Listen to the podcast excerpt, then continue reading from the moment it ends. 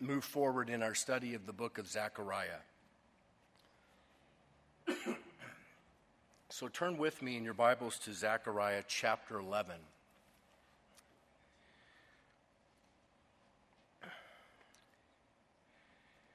If you're using that Bible under the seat in front of you, that's page 1099.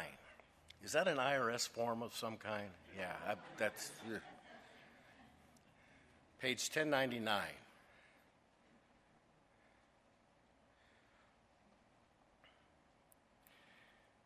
Now, this is a really important chapter of prophecy, not just in the book of Zechariah, but in the Old Testament. It is very important as Christians that we understand Zechariah chapter 11. So, Father, I pray that you would give us understanding into this great chapter.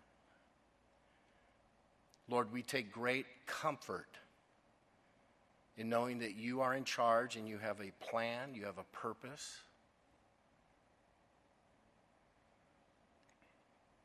In history. And Lord, we take great comfort in knowing that even in the midst of great tragedy, you can use that for good things.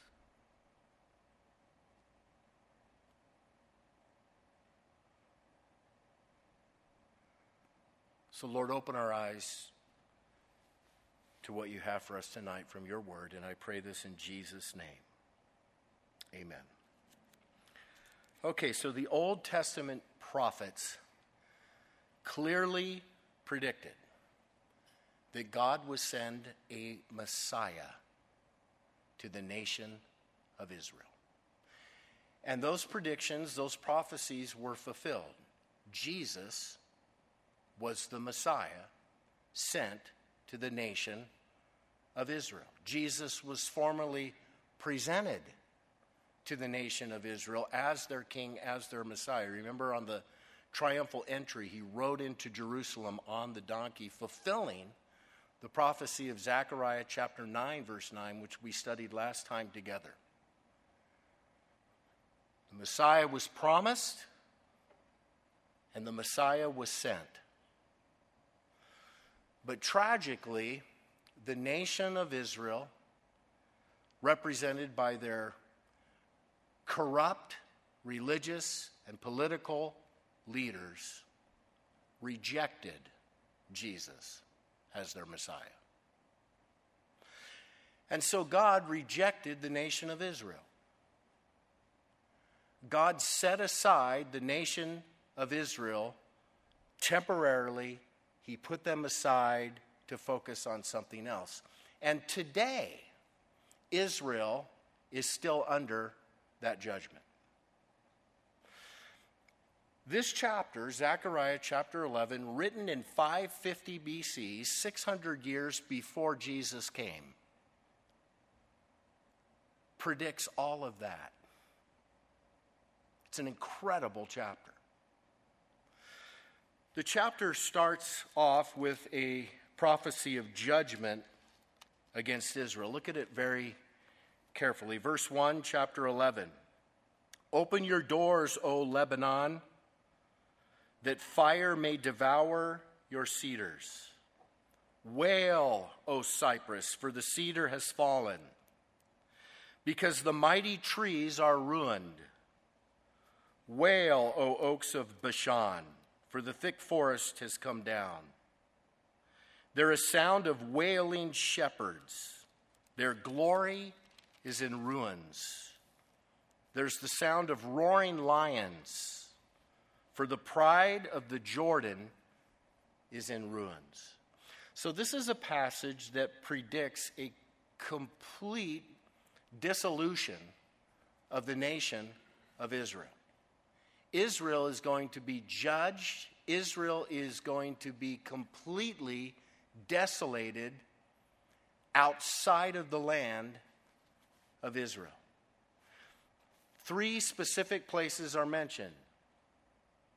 Lebanon, way up north, Bashan, which actually is central and becomes all this area, and then the pride of Jordan, which goes right down here into the Jordan Valley. So basically, it's speaking of a judgment against the entire nation of Israel within the entire land of Israel from north to the south.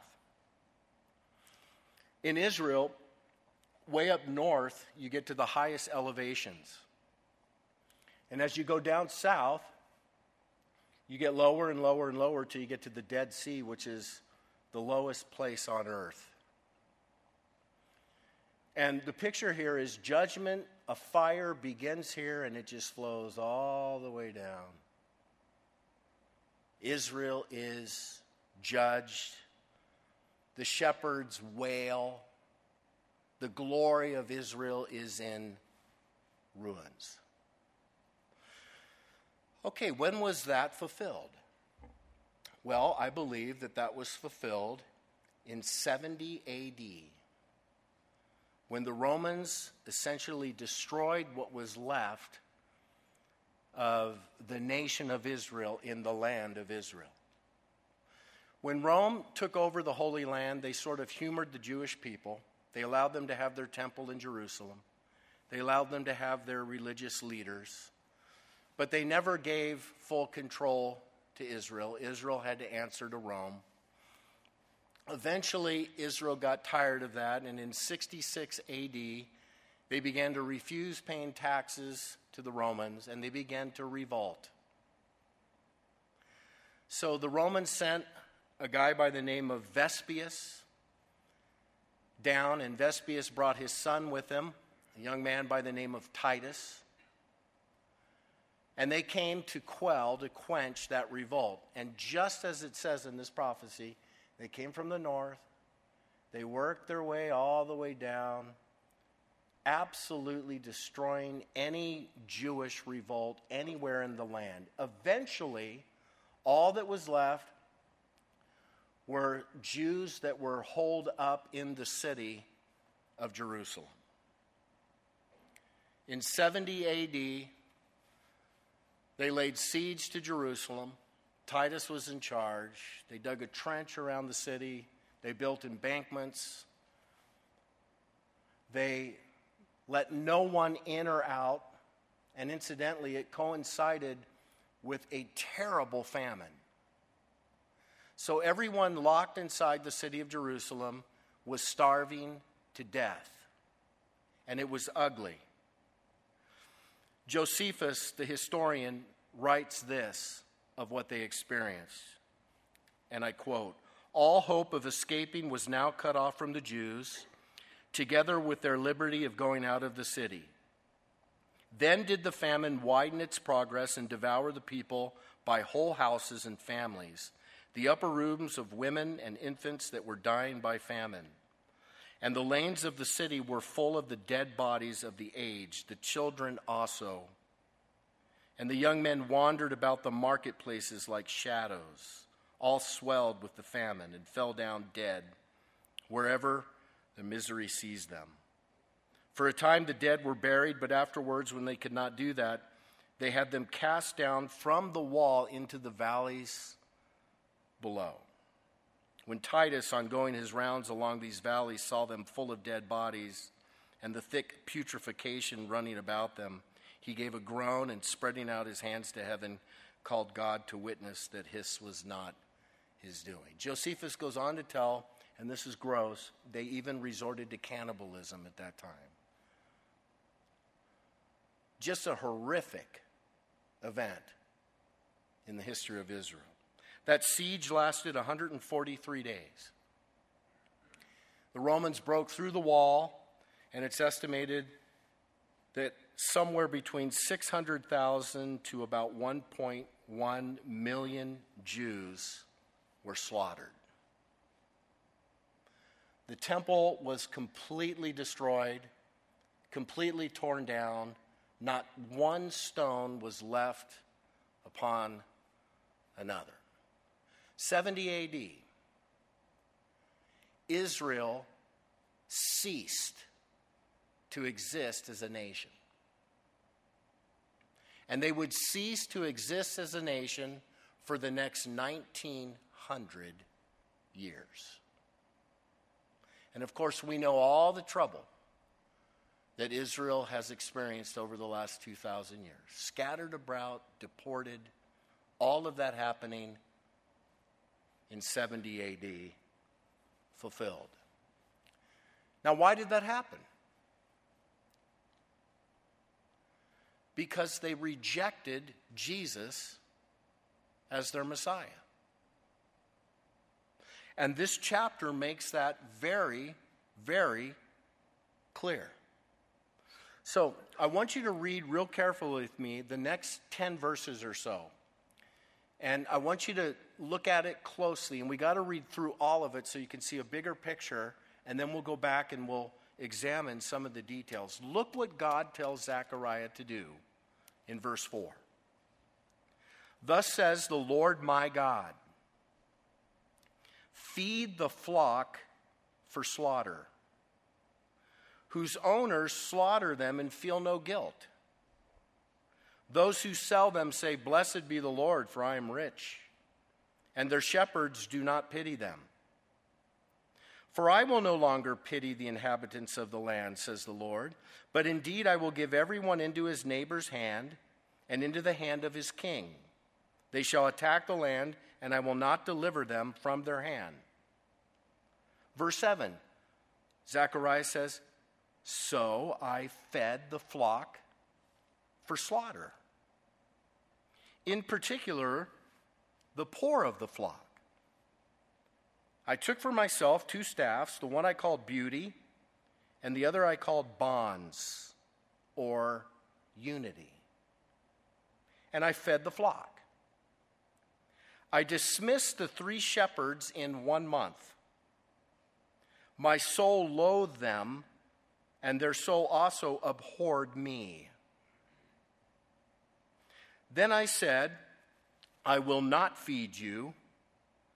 Let what is dying die, and what is perishing perish. Let those that are left eat each other's flesh. And I took my staff, beauty, and I cut it in two that I might break the covenant which I had made with all the people. So it was broken on that day. Thus the poor of the flock who were watching me knew that it was the word of the Lord. Then I said to them, If it is agreeable to you, give me my wages, and if not, refrain. So they weighed out for my wages, how many? 30 pieces of silver. And the Lord said to me, Throw it to the potter that princely price they set on me. So I took the 30 pieces of silver and threw them into the house of the Lord for the potter. Then I cut in two my other staff, bonds, that I might break the brotherhood between Judah and Israel. So there's a lot going on in there, but the best way to understand this is to understand what God asked Zechariah to do. God asked Zechariah to act out a prophecy. God said to Zechariah, I want you to play the role of a shepherd. And I want you to shepherd a flock that is destined for slaughter. I want you to shepherd a flock that's on its way to the butchers. And so Zechariah, no doubt, probably literally, publicly in front of everybody, took a flock of lambs and began to shepherd that flock. And those lambs were probably destined for sacrifice in the temple. So he becomes this shepherd, and he's very good to that flock. Look at verse 7. So I fed the flock for slaughter, in particular, the poor of the flock. I took for myself two staffs, the one I called beauty, the other I called bonds, and I fed the flock. So he became a good shepherd to that flock. He brought two staffs. Beauty means grace, bonds. I want this I want this flock to be beautiful. I want it to be unified. And he fed them. And the language says that he tended them. And he paid real close attention to the weak sheep in that flock. But then he encountered opposition. Verse 8, it says, I dismissed the three shepherds in one month. My soul loathed them, and their soul also abhorred me. So there were some other shepherds that didn't like Zechariah playing this good shepherd with this flock. And they opposed him. And he told them to resign, dismiss them. Three of those shepherds went away in one hour. But there was hatred. They loathed each other. And the idea here is that there was continual opposition between Zechariah as this good shepherd and these evil shepherds. So bad, eventually, that they, Zechariah was completely rejected. And so, Zechariah resigned as the shepherd. Verse 9, then I said, I will not feed you. Verse 10, I took my staff beauty, cut it in two, that I might break the covenant. He said, No, I, I won't be the shepherd anymore. That flock is rejected. The shepherds that rule over that flock's rejected. I'll resign. And he did. And then he said, What wage will you pay me? Choose a wage, give me a wage, or don't. And they, they decided, we'll, we'll pay you 30 pieces of silver, which, by the way, was an insult. The law said that a handicapped servant or slave, a slave that had been gored by an ox, was worth the price of 30 pieces of silver. So, what they're saying, it would have been better if they not have paid him. Giving them the 30 piece was like, you're useless, you're worthless. So Zechariah takes the price, and the Lord says to him, Get rid of it throw it into the house of the Lord, and eventually it will go to the potter.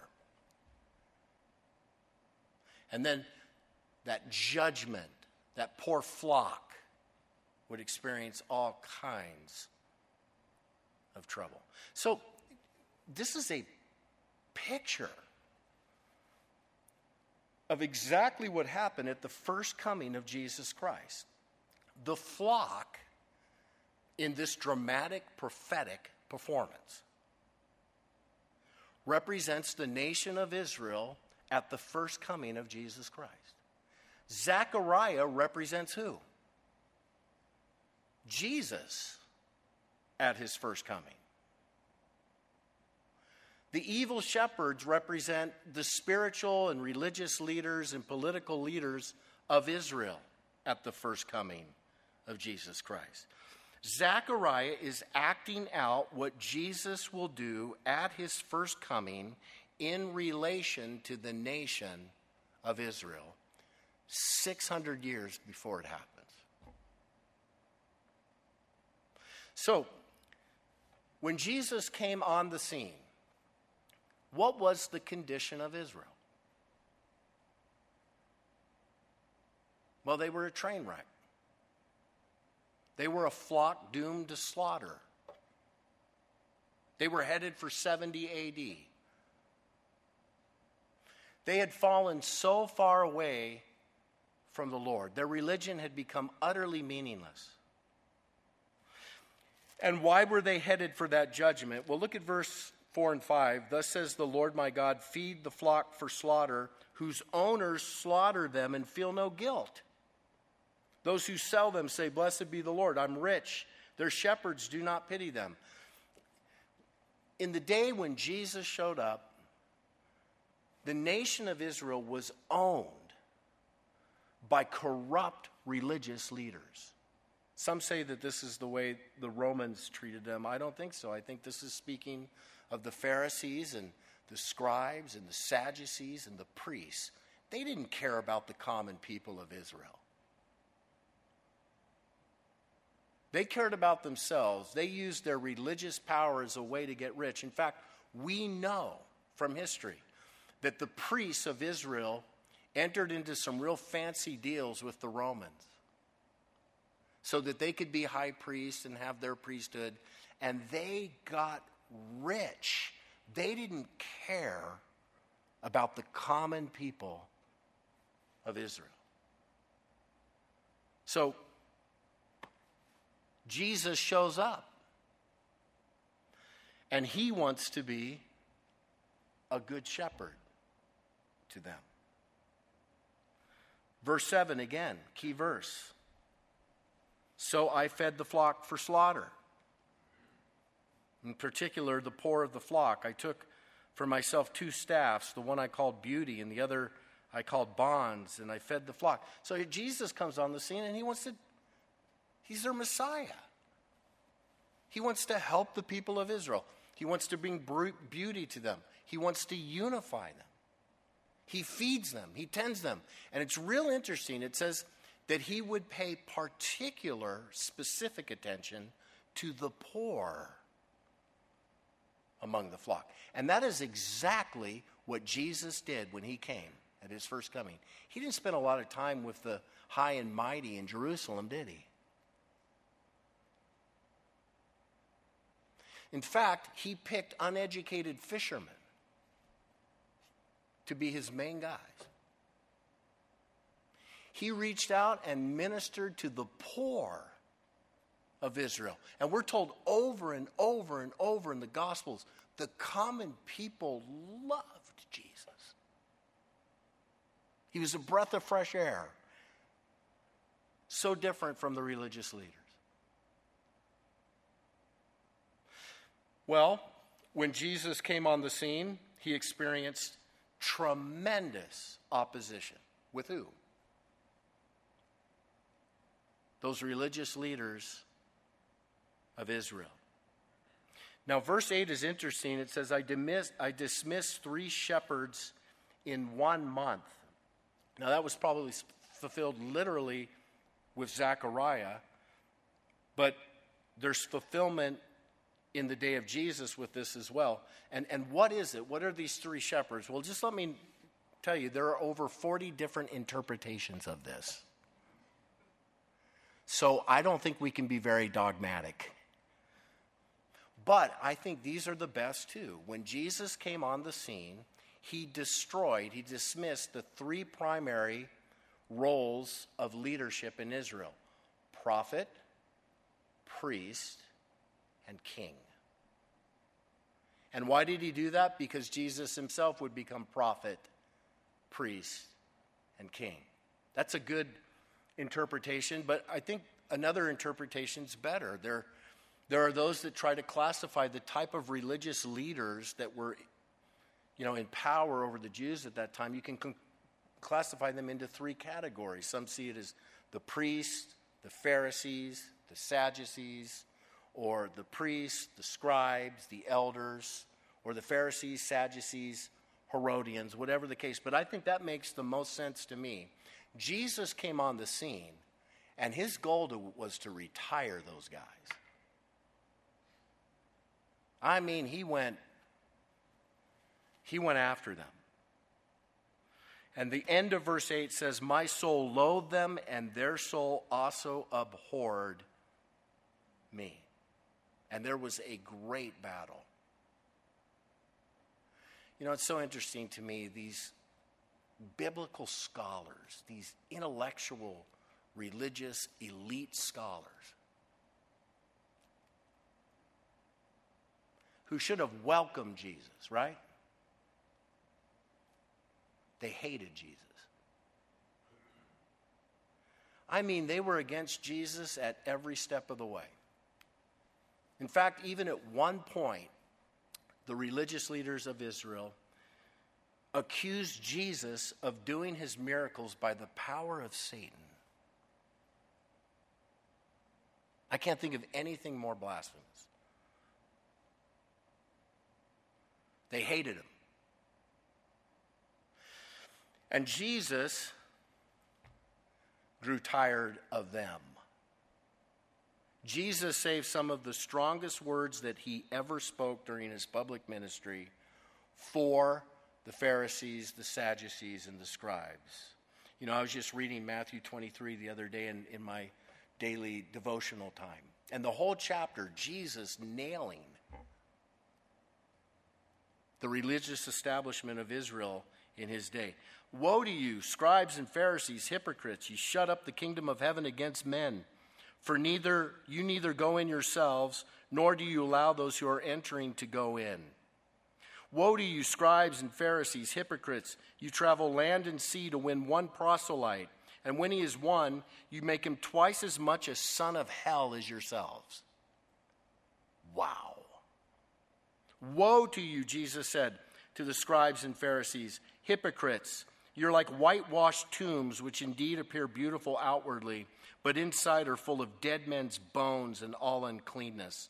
Even so, you also outwardly appear righteous to men, but inside you are full of hypocrisy and lawlessness.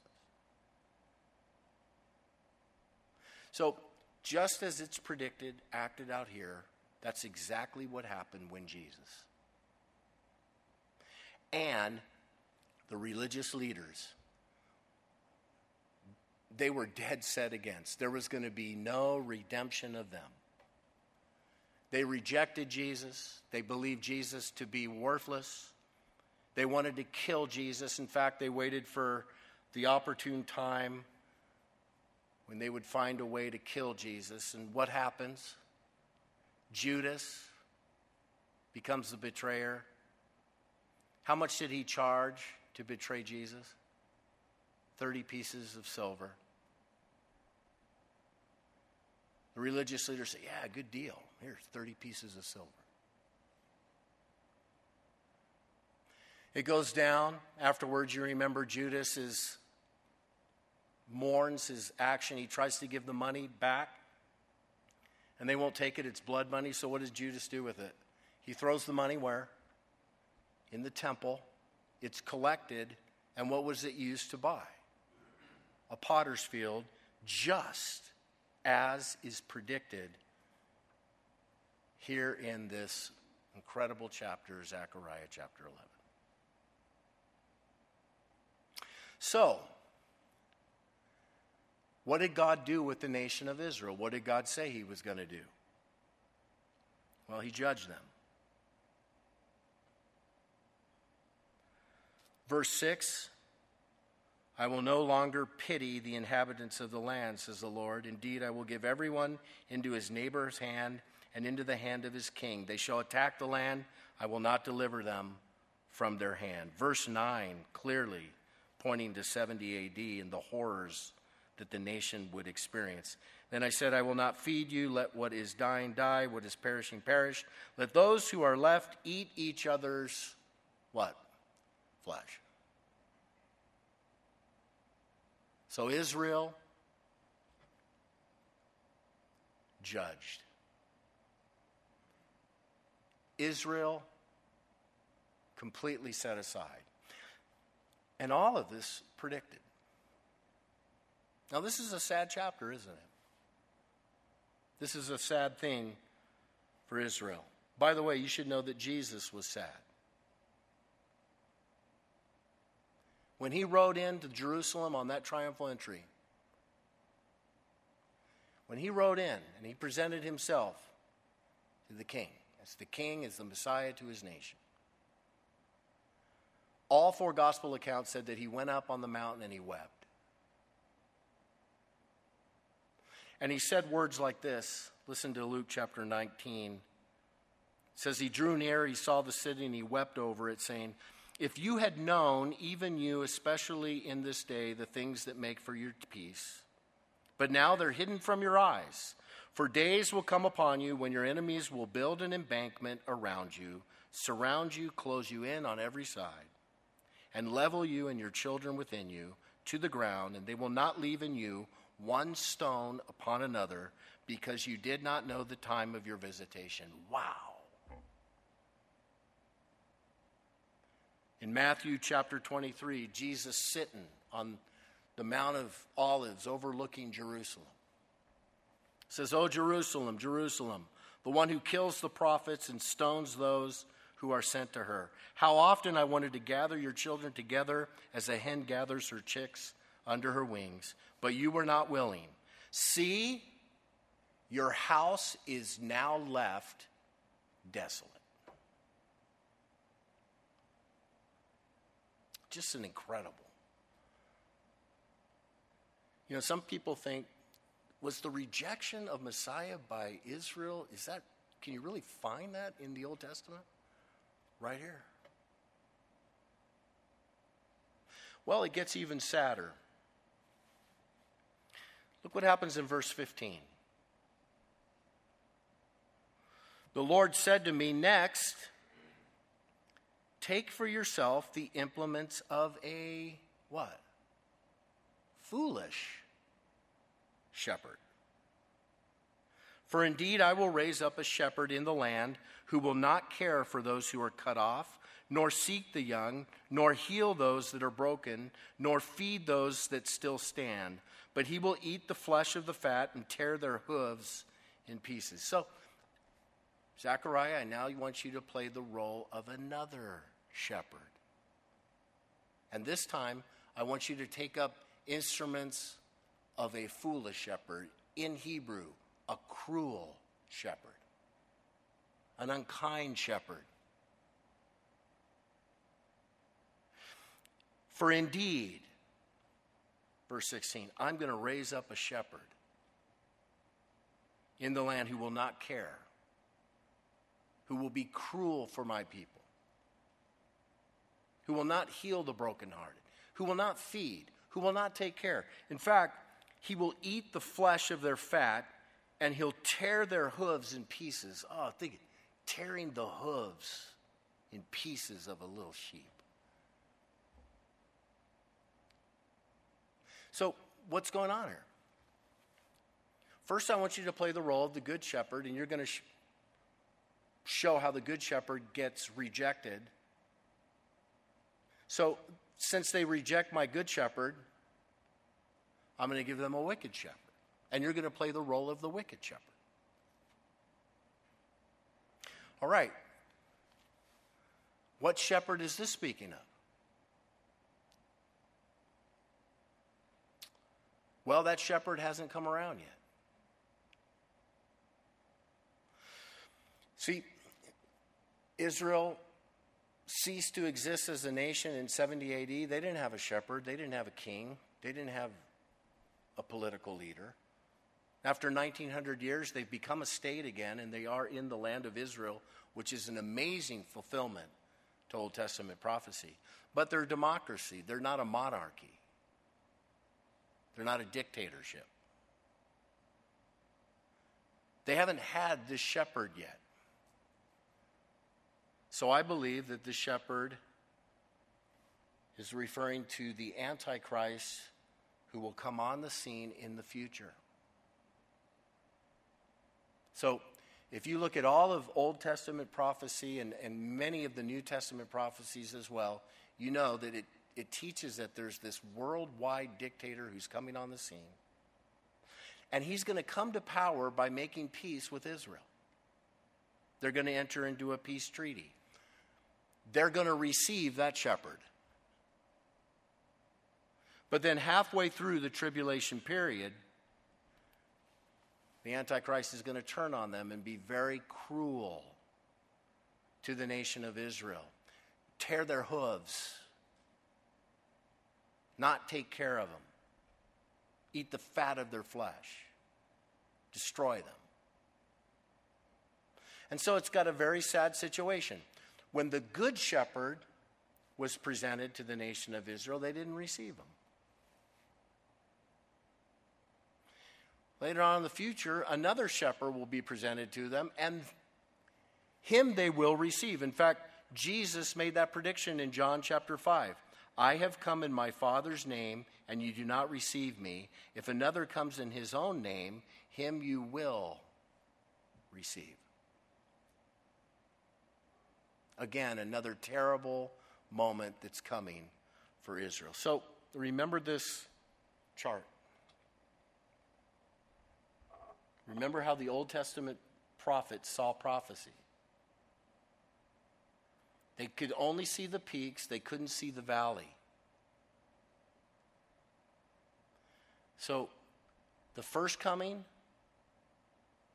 and then this long gap, and then we have the Antichrist coming.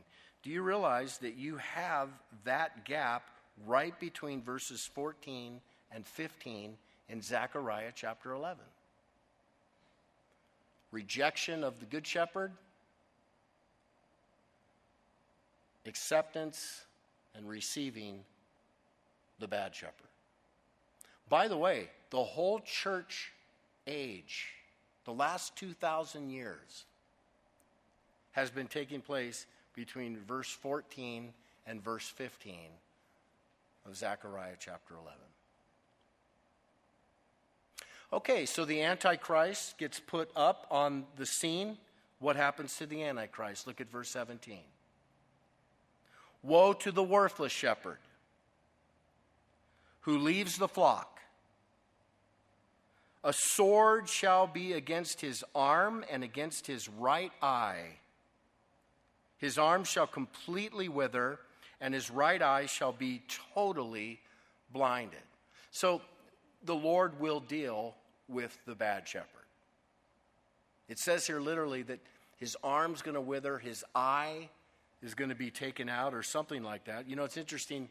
In Revelation chapter 13, it predicts that during the tribulation period, there will come a time where the Antichrist will be wounded on a world stage and possibly even die and then go through this fake resurrection. Perhaps this verse is speaking about how he'll be wounded in the eye, in the right arm, whatever that might be.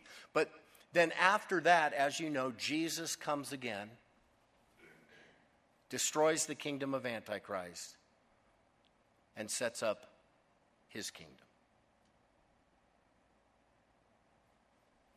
Zechariah chapter 11, man.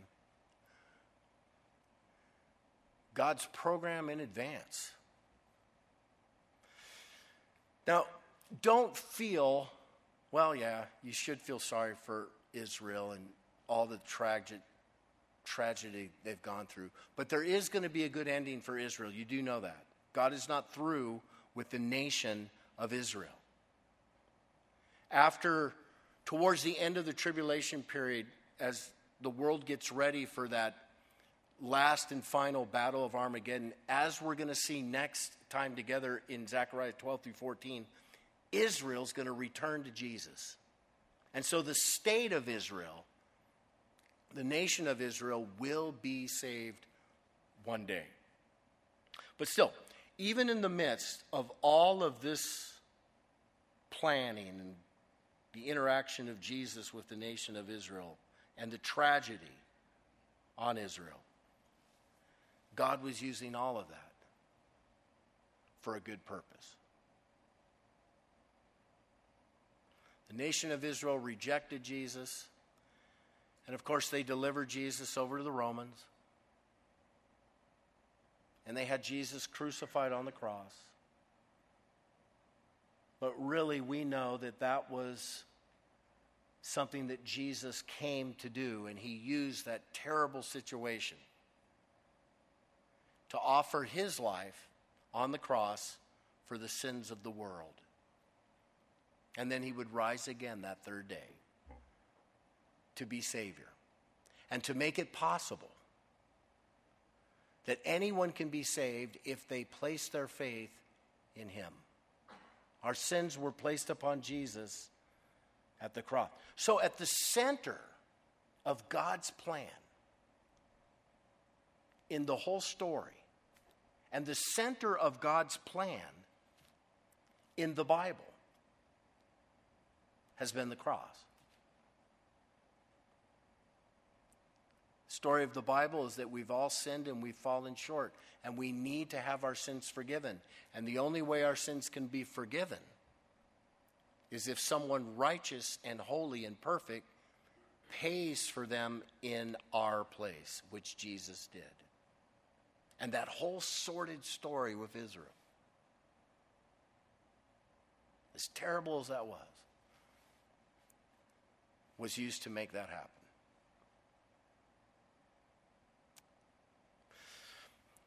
The cross, salvation through faith in Jesus Christ, the sacrifice that he made. It's the epicenter of history, it's the epicenter of the Bible. And my brother and sister in Christ, it's to be the epicenter of our lives. And I believe that's why Jesus made sure that we were given an ordinance to keep that event front and center in our lives as Christians. And we're about to partake of the bread, the juice that represents the broken body and shed blood of Jesus Christ. And Jesus commanded that we do this often. Why? So often we'll be reminded of the price that was paid so that you and I could be forgiven. So, let's begin to prepare our hearts. Would you bow your heads with me? Close your eyes. Let's have the lights go down.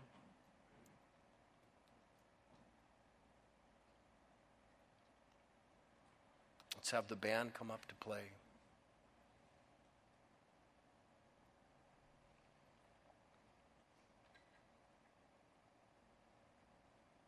Those that are going to help me distribute, you can come on up.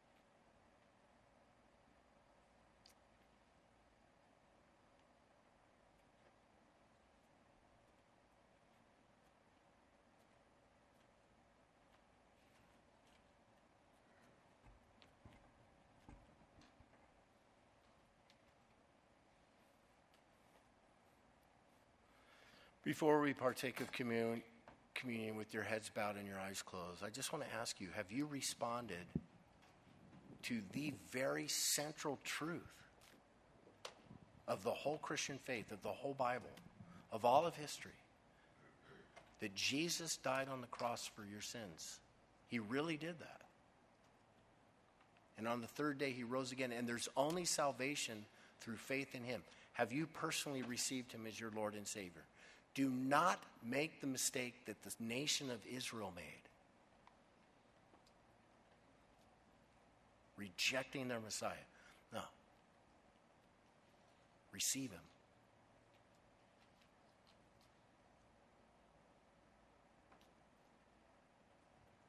Oh, he's a good shepherd. He has a staff called beauty that he wants to place over your life, a staff called unity. He wants to feed you. He wants to take care of you. He wants to save you. He wants to protect you from all the false shepherds that are out there. He died for you.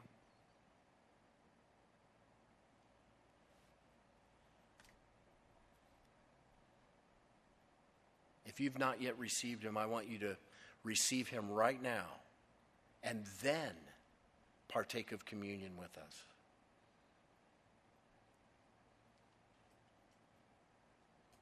If you've not yet received Christ, I'd like you to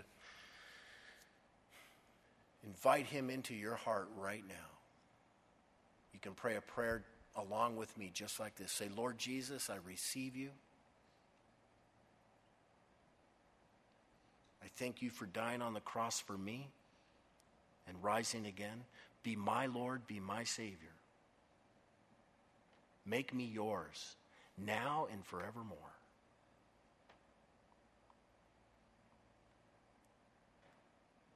And help me to follow you and live for you.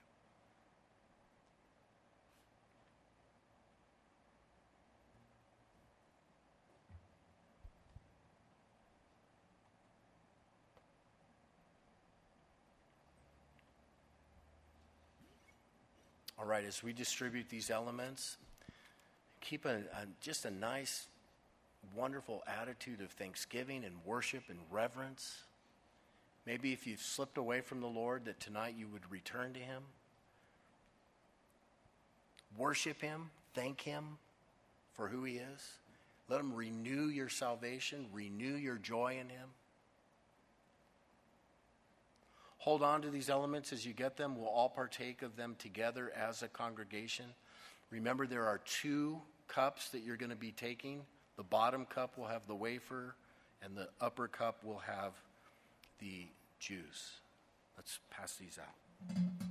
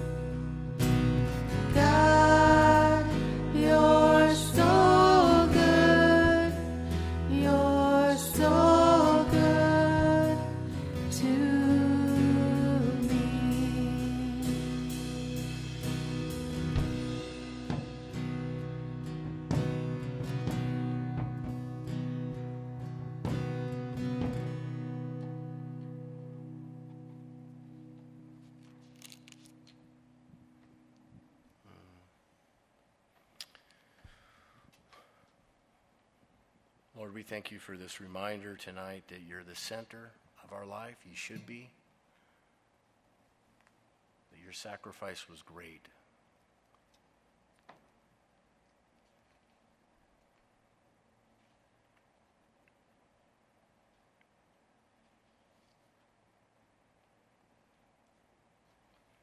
May we never forget.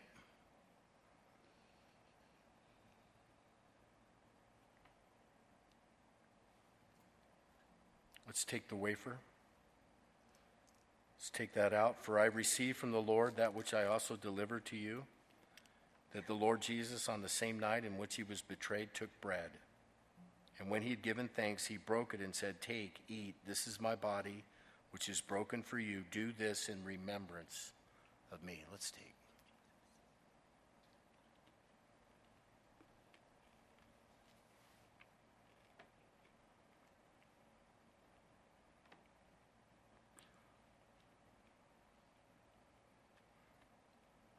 In the same manner, he also took the cup after supper, saying, This cup is the new covenant in my blood.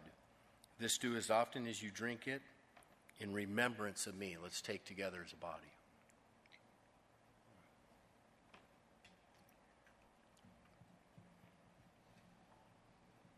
For as often as you eat this bread and drink this cup, you proclaim the Lord's death till he comes. Amen. Amen. Hey, I'd like to pray for anyone here tonight who is going through a health issue. Maybe you have some kind of a, a sickness. We'd like to pray for you. I believe the Lord is here in power. uh, to heal. So if you would like to be prayed for, I'd like you to stand up right where you're at. If you have, I see you in the back. Anybody else right here? Anybody else, if you want to be prayed for, right there. Excellent, right here. All right, so if you're comfortable and you're sitting around one that's standing up, why don't you go and, and just lay your hands on that person?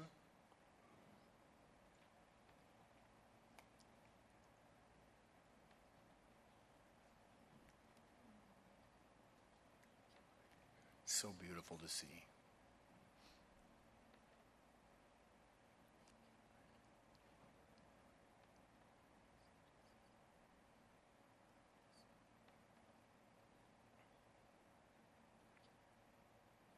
And why don't you pray?